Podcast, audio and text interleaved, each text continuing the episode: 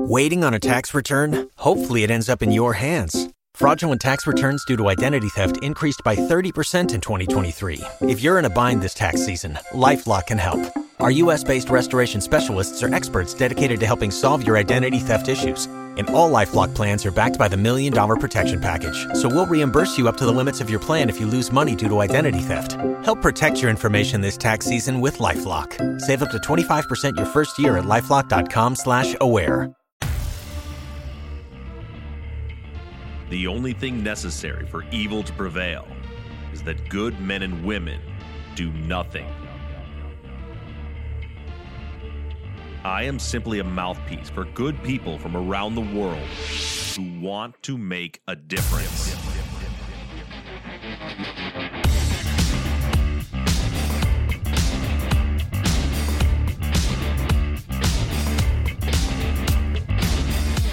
The engagement and the involvement of ordinary people is what is going to change our criminal justice system. Many have tried and failed. The only difference between them and me is I'm bringing an army with me. This is Truth and Justice.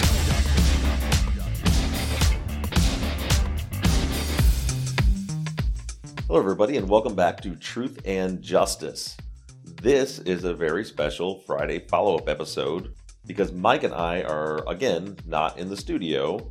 This week we are once again down in West Memphis, Arkansas, working on our new investigation of the West Memphis three case. So we are coming to you directly from a hotel room. So as usual, we want to apologize for any uh, lack in the quality of the sound. We don't have the best space here to record in. But again, thank you for tuning in. Thank you for listening. And as I said, I'm your host, Bob Ruff. And I'm your co-host, Mike Bussing. And in this week's Friday follow-up, we're going to answer a couple of questions about the George Powell case. There's not a whole lot to answer in that one. No, we've only got two questions on the Powell case this week. Right. And then uh, we had some people that worked on the, the cleaning up of the video as well. That's right. So we'll talk a little bit about that. And then we're going to talk about our, some of our preparation for the West Memphis three case. Yeah, because that's kind of what is on our minds right now as we're here working in West Memphis. So those are the three things we're going to cover. So we'll go ahead and get started.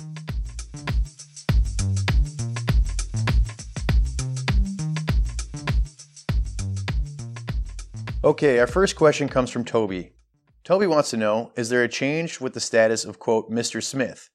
I thought you weren't fully naming him, but he's named in this episode. Oh, that's a really good question, Toby, and a few people did ask that. So what's going on with Mister Smith is at the very beginning of the case, Michael Ware, who y'all heard interviewed this week, asked us to keep his name confidential because at that point, that interview was not in the official record. And we wanted to protect his identity for a number of reasons. One of them, the one that I was the most concerned with, was, of course, Mister Smith's safety. However, since then, it has become part of the public record. He has been named in every single news article, newspaper clipping, online article, uh, and it was Mister Ware's decision to use his full name on that episode this past week. So that explains that. However, without getting into detail, uh, I'm still very comfortable with Mister Smith's safety based on his location, and that's really all I can get into with that. Uh, but yeah, that was that was a decision made by Mike to go ahead and and use his full name, and so we just allowed that to happen on the show. All right, and listener Angela reached out on the fan page. She wrote, hoping someone can help. If a D A knowingly allows a witness to lie, can they be charged with perjury as well? And if not, why not?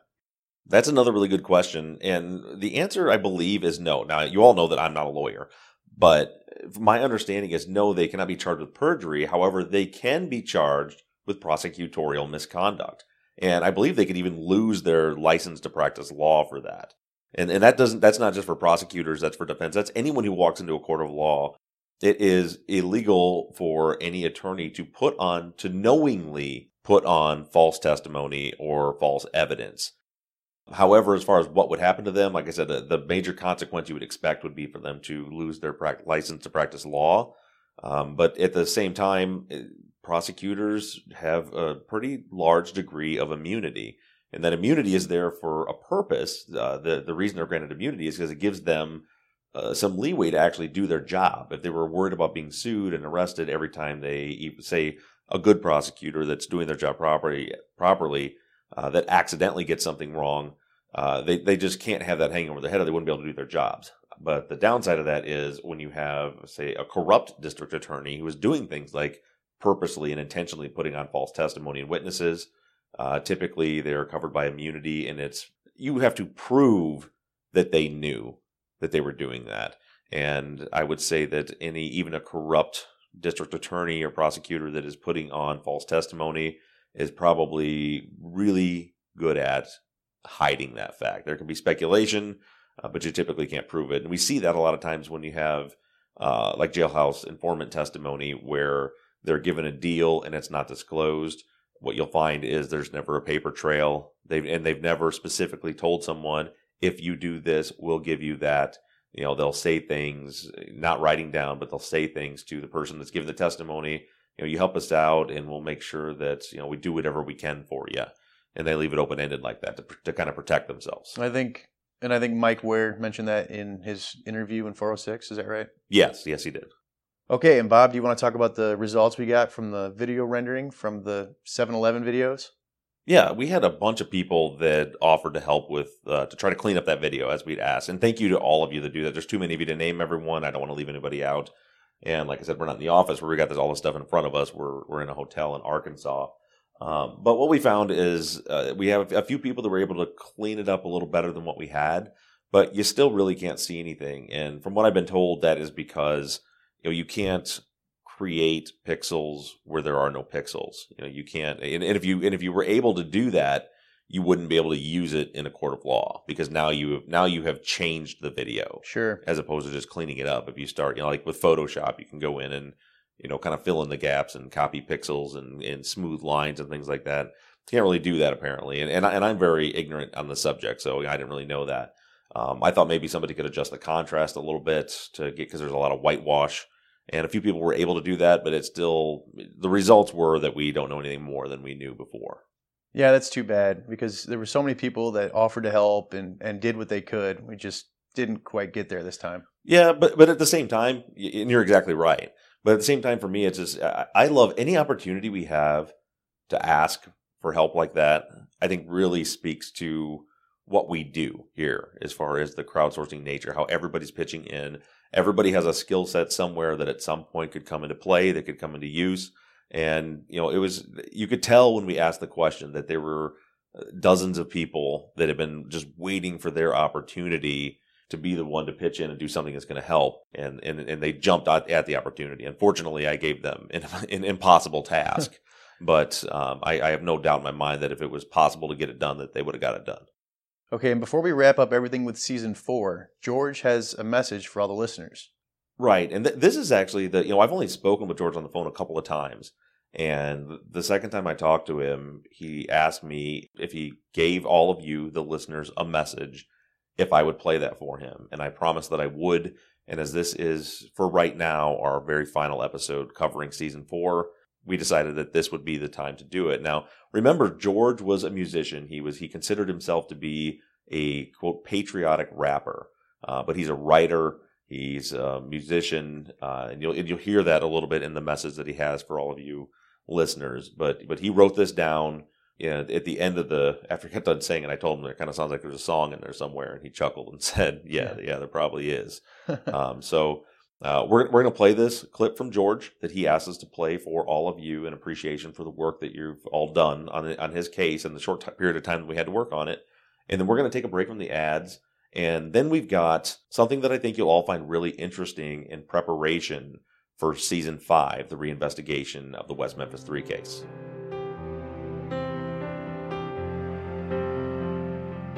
Hello, everyone. My name is George Powell the third. First and foremost, I would like to say I sincerely appreciate your support and the support of everyone listening to this podcast. To each and every one of you, I send my absolute appreciation and recognition. And I thank you from the bottom of my heart for your time, care, and concern, and your unconditional love.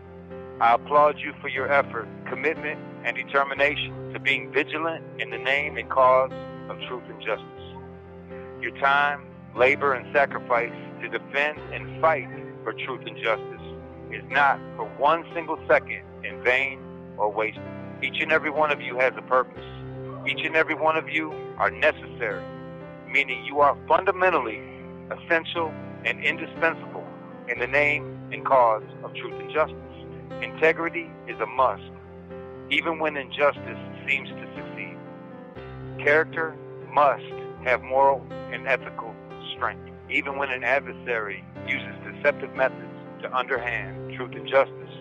Never compromise who you are, because there is never any justification for doing the wrong thing. And each and every one of you, in the name and cause of truth and justice, must proceed and continue to grow and develop individually and collectively in the right conduct to protect and serve the name and cause of truth and justice.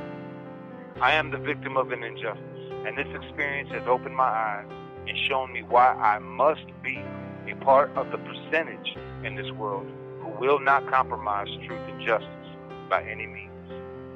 Because if I participate in the deception, causing others to become victims of injustice, then I only deceive myself into believing that I deserve something better than what I produce.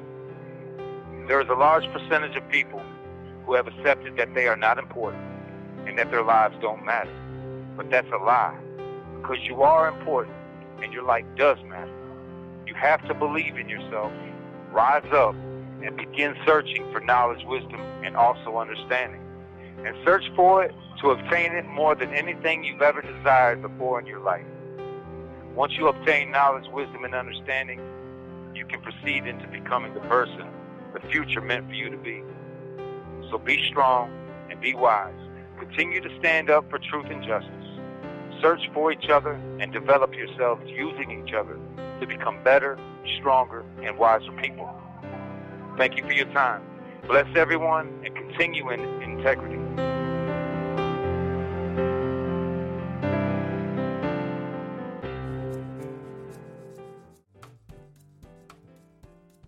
All right, with season five approaching fast, we've got nine days until we launch, so people want to know if they should watch the documentaries to prepare.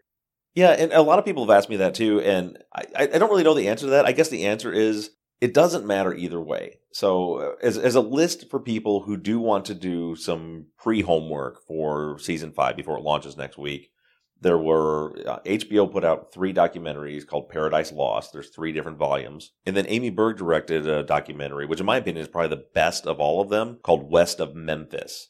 And that was on Starz. That one's a little harder to find. Uh, the Paradise Lost, you can find all three of them on YouTube. Or if you have H B O On Demand or H B O Go, you can get them there. West of Memphis was on Starz. I think you have to have a subscription to do that. I've heard that maybe it's on Amazon Prime. I'm not positive about that. Uh, but the only place that I was able to find it was actually on iTunes. I went and rented it on iTunes and downloaded it on my smart T V and watched it. So that's a good one. Uh, there's also The Devil's Knot, which was a Hollywood version. Uh, and this one, Pam Hobbs, who Stevie Branch is, one of the victims' mother, is played by Reese Witherspoon. Really good movie. It's fictional. Uh, it's a Hollywood production, but it's pretty true to fact. I mean, they, they you, you get a pretty good overview of it. It's also been covered on a lot of great podcasts. Um, our, our friends at the True Crime Garage, Nick and Captain, they did a three-part series on it that was fantastic. Uh, Real Crime Profile, Jim Clemente, our friends over there, and Laura Richards and Lisa Zambetti, they did four or five episodes on it. Um, but, you know, they're very, very much victim-based, so they were titled, I think, Child Murders at Robin Hood Hills. They're not called the West Memphis three. So you can look for those. They did a great job on it. Uh, the Generation Y podcast, our buddies Justin and Aaron over there did a great job on it too. So, and, and, and many more. There's a lot of coverage of this case that you can listen to or watch for homework. However, a big part of what we're doing in the first probably three months of our coverage of this case when we launch season five is going to be tearing down a lot of, I don't want to say misinformation, but misconceptions and misperceptions uh, from all of these documentaries. And so, and this is not us hating on the documentaries at all. It's It's got nothing to do with it. Uh, we respect all these people. We, we know they did their best work. But here's the thing. When you make a documentary, you're limited on time. You know, ninety minutes, two hours, however long you're going to have. So, for example, West of Memphis is about two hours long. Well, they worked on that documentary for years. So imagine years, thousands of hours of video, thousands of hours of audio, all this stuff, and they've got to condense it into two hours. So you get little blips and little pieces of information. And then, of course, a lot of times when a documentary is being made, it's it, there's needs to be an entertainment value there. And I think that sometimes the documentarians may be a bit biased, which is understandable, and it's their prerogative, but they'll tend to lead you down a path without giving you misinformation, but just give you particular information and lead you down a path where you are left believing what they want you to believe. And that's actually a sign of a very good documentarian. But as we began investigating this case, we found that there's just a lot that's just not, and again, I'm tiptoeing, and I and I don't mean to be coy, because I'm just, I really don't want to insult any of these people, and I don't intend to, and I do not mean to come across that way. But there's just a lot that we found. It's like, that's wrong. Everybody thinks this, and it's wrong, and everybody thinks that, and it's wrong. So a big part of what we're doing is to give you all of it. I mean, and we're doing going to be doing a big crowdsource investigation. A lot of people have asked, why are we working so much ahead of time now? And we, we, this is our third trip down to Arkansas, and we've done all these interviews. And what about the crowdsourcing? Well, we're going to get there, but this case is massive and it's complex, and there is an incredible amount of information out there that people don't know. So we, it's going to take us literally months to tell you what we already know that's already out there, without us even in doing more new investigation, just by going through the trial transcripts and going through the police reports and the interview transcripts, instead of just the little pieces that we've seen in these documentaries, but digging into them with, in great depth. And and we want to give you what we want. We don't want to come at this with any kind of bias. Uh, because I, I can promise you, if you watch all the documentaries, you're going to start listening to the show thinking you know who did it. Uh, when when we launch season five, you're going to think that you know who did it already, and probably assume that we're on some kind of a witch hunt for that person. And that's not accurate. And I'm not saying that that person did or didn't, because I honestly don't know. We have not even gotten deep enough into this to know. And you can't base your judgment on a Hollywood-produced documentary, because they're going to make you think what they want you to think. And you'll see, for those of you, and I don't want to give spoilers away, but if you watch uh, Paradise Lost, after uh, the, the first part, you're going to kind of think that, oh, maybe there's a question here. After the second part, you're going to be convinced that person X did it. And you're going to, I mean, really, you'll be convinced. And then after part three, you're going to be convinced that person X didn't do it, but now person Y did it. And so that just shows you how easy it is to manipulate people through production and through editing. And so what we want to do is give you all of it. We want you to have all the information. And so we're going to be putting, and a lot of it's available. You can find some of this stuff, but we're going to be putting it out in an organized fashion, piece by piece, as we always do, in a serialized manner, but give you everything. And so we thought that a good place to start, uh, as far as people wanting to do homework, instead of watching edited down videos and podcasts that are talking about what they know from the videos, we want you to get an idea of what was actually happening on the scene here in West Memphis in the courtroom. And so what you're about to hear to end this episode, it's about a twenty-minute clip, and this is the full state's opening argument at Jesse Miskelley's trial. You're going to hear from Mister Fogelman, who was the lead prosecuting attorney on this case, and you're going to hear what he believes happened. Now, I'm going to tell you right now that it's not what happened, but you're going to hear what the jury heard. You're going to hear what the family members heard. You're going to hear what Jesse Miskelley heard, and similarly, Jason Baldwin and Damien Echols, who were tried separately, Uh, what, what they heard. Uncut, unedited, raw, you listen to it, and that, to me, is a better place to start doing homework for the case.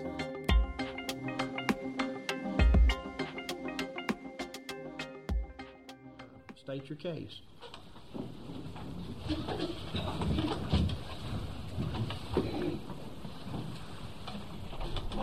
May it please the court, Mister Stidham, Mister Crow, ladies and gentlemen of the jury,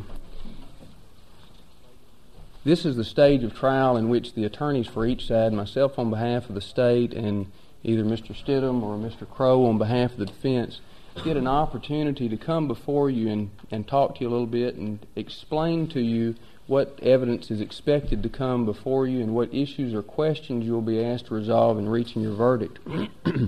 Our purpose in giving opening statements is to aid and assist you, the jury, to help you, uh, to assist you in understanding the issues or questions that you're going to be asked to resolve in reaching your verdict. If you'll recall, in, in the jury selection process, we talked about the fact that the state had to prove the elements of the offense. Well, the issues or questions that you're going to be asked to resolve relate to those elements of the offense. You know, were the elements met? Uh, and there will be, in general, there will be two elements, and I'll get to those a little uh, bit more in a minute. But basically, there will be two elements, and you'll be, those are the issues or questions that you're going to have to resolve in your mind about whether the state has proven those things in order to reach a verdict. The second purpose is to provide you um, some indication, some um, preview of what we expect that the evidence is going to be in this case. Now, some lawyers describe the trial of a of any kind of lawsuit, civil, criminal, or whatever, as like putting the pieces of a jigsaw puzzle together. Now, any of you who have ever put together a jigsaw puzzle know, unless you have the completed picture beside you as you put those pieces together, it's almost impossible to put the pieces together because you don't know what the completed picture looks like. Well, this opening statement is like that completed picture. It gives you a frame of reference, something to look back on as each witness testifies or each exhibit comes in as to where that particular piece of evidence fits into the overall picture of the case. In this case, the defendant is charged with three counts of capital murder. In order for you to return a verdict of guilty for capital murder, in order for us to prove our case, the state must prove beyond a reasonable doubt, and this is what I expect the judge will instruct you at the appropriate time, number one, that this defendant or an accomplice, somebody that he's helping or assisting, caused the death of, on one of the counts, Michael Moore, on another of the counts, Stevie Branch, and on another of the counts, Chris Byers. That's the first issue or question that you will be asked to resolve in reaching your verdict. Has the state proven that this defendant or an accomplice caused the death of these three boys? The second issue or question that you're going to have to be you're going to be asked to resolve in reaching your verdict, or the second element that the state has to prove, is that when these murders occurred, when the deaths were caused of Michael Moore and Stevie Branch and Chris Byers, that the defendant or the accomplice had the premeditated and deliberated purpose of doing so. Now, what's the evidence going to be?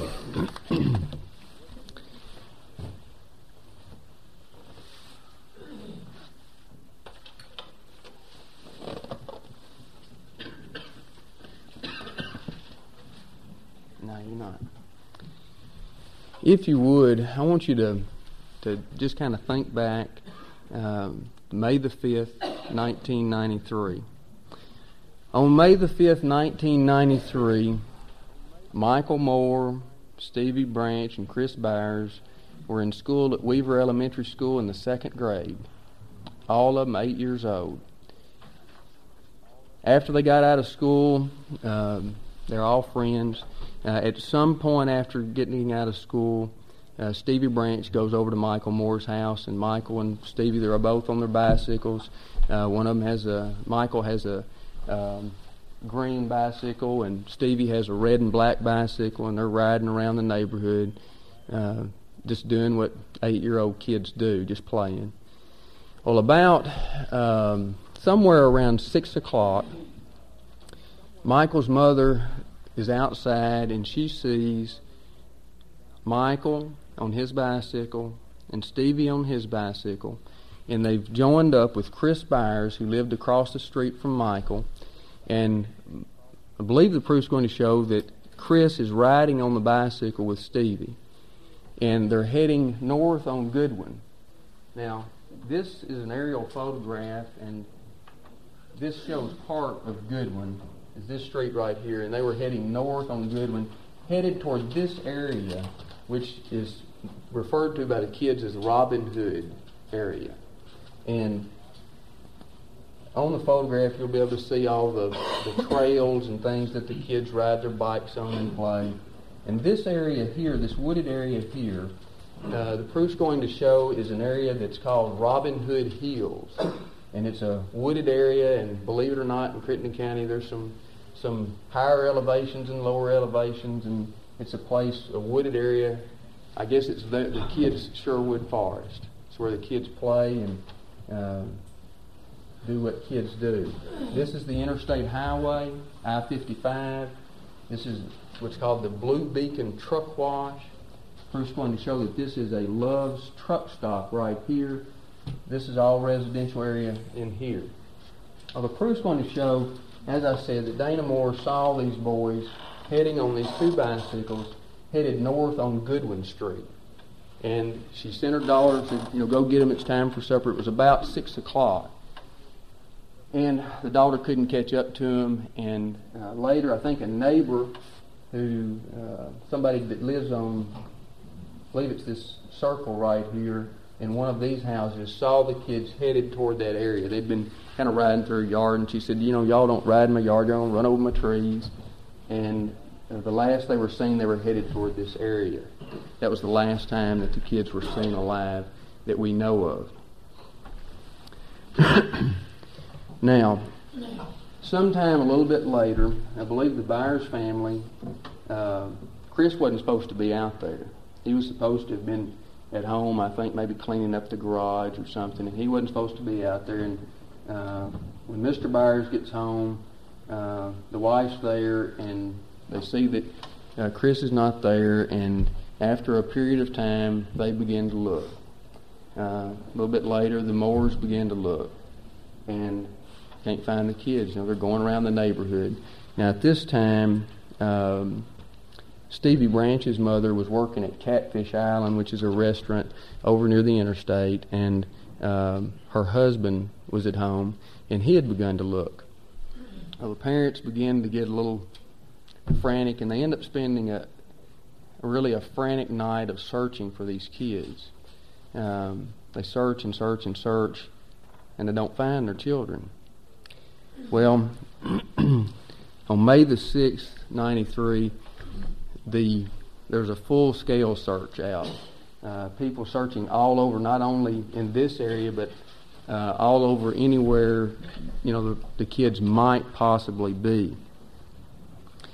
Sometime around one o'clock in this area, and in this area, by the way, the proof's going to show that there's a, a creek that, uh, I use the term loosely for our area, because it's some kind of a drainage ditch, but it it's more like a creek, flows through this wooded area into, this is a major drainage canal right here, and it flows into that somewhere about right in here.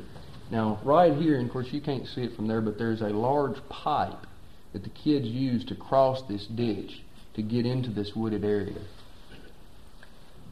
Now, the proof's going to show that sometime around one o'clock the next day, the uh, police get a call that, you know, somebody needs to come out here, and one of the officers goes out to this area, and they're floating in the water in this creek. Has about two and a half, maybe two and a half feet of water, maybe knee-deep water. He sees a tennis shoe, and maybe a couple of tennis shoes.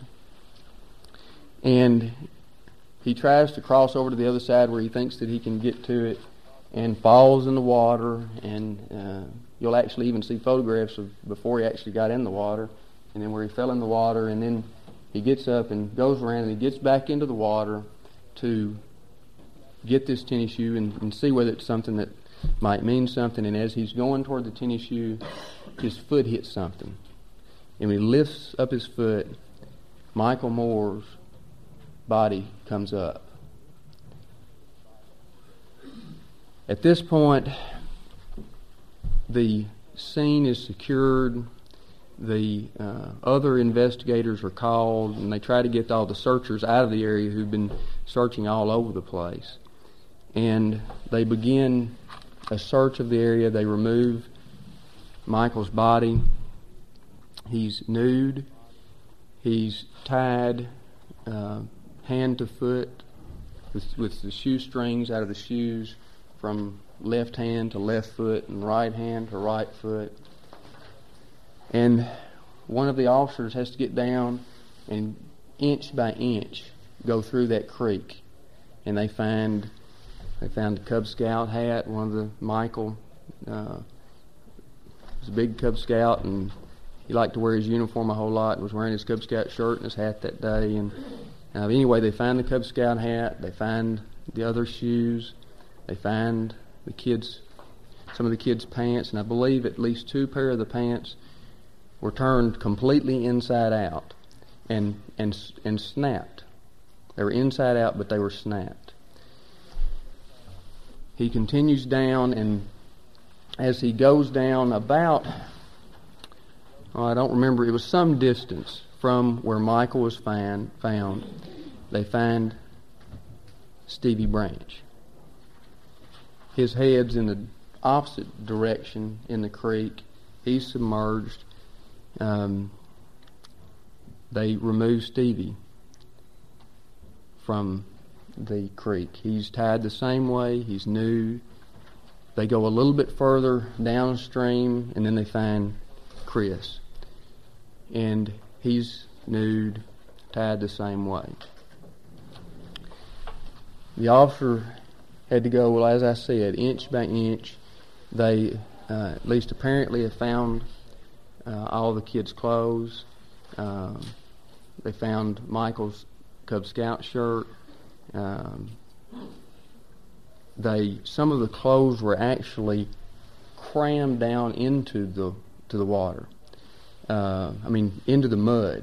They were pushed down into the mud. They were uh, concealed in the mud. Uh, in fact, there was a st- a stick, a large stick, that was stuck in the mud, pushed down, and when the officer first got in to started searching, it fell over, and as it came up, one of the kids' shirts or pants or something was on the end of the stick, and you'll see that evidence. The scene itself, there was, you couldn't tell. If there wasn't blood around, it was just, uh, the only thing that indicated that there was something odd was on the on this ditch. It's a fairly steep bank into the ditch, but then as you get down to the area where Michael Moore is found, there's kind of a flattened off area. And you'll see that on some crime scene diagrams and in the pictures, that, which is lower than the bank, but then higher than the level of the water. And then where Chris and Stevie are found, there's also a bank on the opposite side that is similar. Now on these banks, the officers noted that the uh, there wasn't the, the normal debris that you'd expect to find there. It was uh, there was some grass. It was all bent down, that covered with mud, all scuffed around on the bank. Michael Moore had severe head injuries, uh, fractured skull in several places. And we expect the proof's going to show that he died as a result of drowning, aspirating water. Stevie Branch, we expect the proof's going to show, also died of drowning, but he also had uh, multiple skull fractures, and he also had um, some mutilation to the left side of his face. Chris Byers, he also had skull fractures. Chris Byers didn't drown. He bled to death. And he was mutilated in the genital area.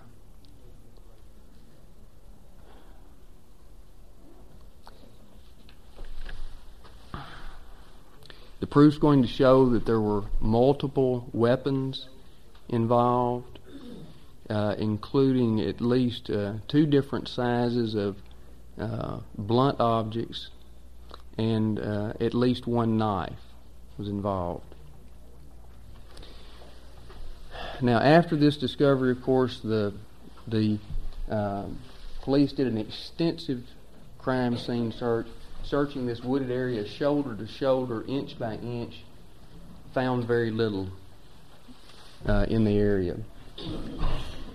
After about a month, or during this month, during the course of this investigation, the officers uh, talked to a number of people, had a number of potential suspects, and the proof's going to show that one of the potential suspects was a person by the name of Damien Echols. And there was a lady who was uh, uh, a friend of Michael Moore's family. Her son played with Michael Moore, and she had decided more or less that she was going to play detective and see what she could find out. She had moved to an area close to where these people hung out, and she became acquainted with the defendant, Jesse Miskelley. And she got the defendant to introduce her to Damien Echols, and as a result of this, uh, got information about some cult-type activities. Even went to one of these things, I think they may call it an S B A T or S B O T or something like that. And um, she went, she told the police, she gave a statement to the police about what she'd seen, and uh, as a result of this, uh, the officers decided that they needed to talk to the defendant uh, to see if he might have any information about Damien Echols. On June the third, nineteen ninety-three, Uh, the defendant was asked if he would mind coming down to the police department to uh, talk to the police. I think Officer Mike Allen's the person who went to get him. He brought him in and talked to him for a while and uh, denied various things, and there were some things that he said that uh, den- denied, for instance, being involved in any kind of cult-type activities, I believe. And as a result of their conversations, it ended up that um, Inspector Gitchell and Detective Brian Ridge uh, began to question him about, because they well, they questioned him about information that he might have about this Damien Echols. Well, ultimately, the defendant admitted to the officers that he was present when this occurred. And at that point, the officers began to tape record the entire statement. And at that point, uh, of course, you will you'll hear everything that the defendant said after that point uh, related to this case. Now, the defendant, through his jury selection process, has asked you questions about false confessions and that kind of thing. Well, we expect the proof's going to show that this defendant confessed, that he was not coerced. Uh, the we do not contend that the proof's going to show that every word that came out of his mouth was the truth. Uh, we expect the proof's going to show that at times he was confused, at times he was trying to lessen his own involvement and tell you that he was less involved than he really was. But after you hear the tape recording of his confession, after you consider the other evidence that corroborates the things that he said in his confession, and after you consider the fact that this defendant told the officers that one of the boys had been cut in the face, and only one of them, that one of the boys had been cut in the genital area. After you consider that and the fact that that was not public knowledge, that was information that was only within the police department, I expect that you're going to find that this statement this defendant gave was his statement about what he saw. I think you'll find that he lessened his own involvement. And I submit, ladies and gentlemen, that the proof is going to show that this defendant was an accomplice to Damien Echols and Jason Baldwin in the commission of these horrifying murders. And I submit that at the appropriate time, after all of the evidence is in, after all of the witnesses have testified, after all of the exhibits are in, after Judge Burnett has instructed you as to the law in this case, that we will come back before you and we will ask you to return your verdict of guilty on three counts of capital murder.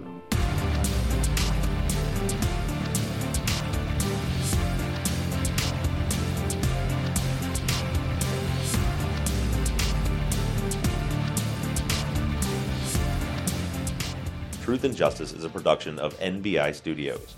Mike Bussing is our executive producer.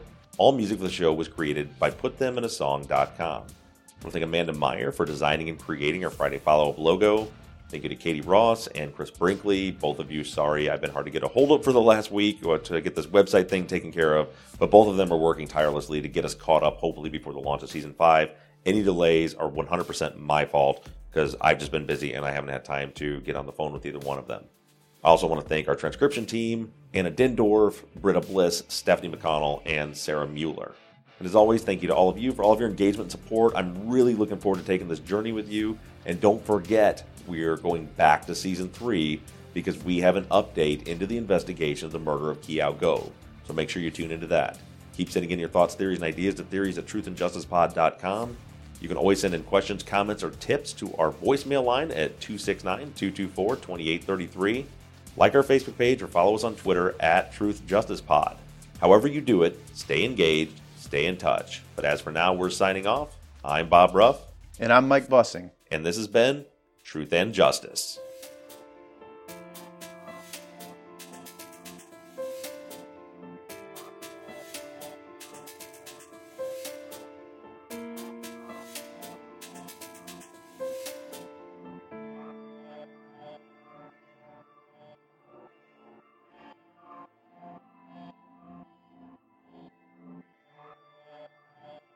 As picked by you, the Blue Apron community. You gotta say that again. Was that your stomach? It was my stomach, yeah. These mics pick up everything. Yeah, that was bad.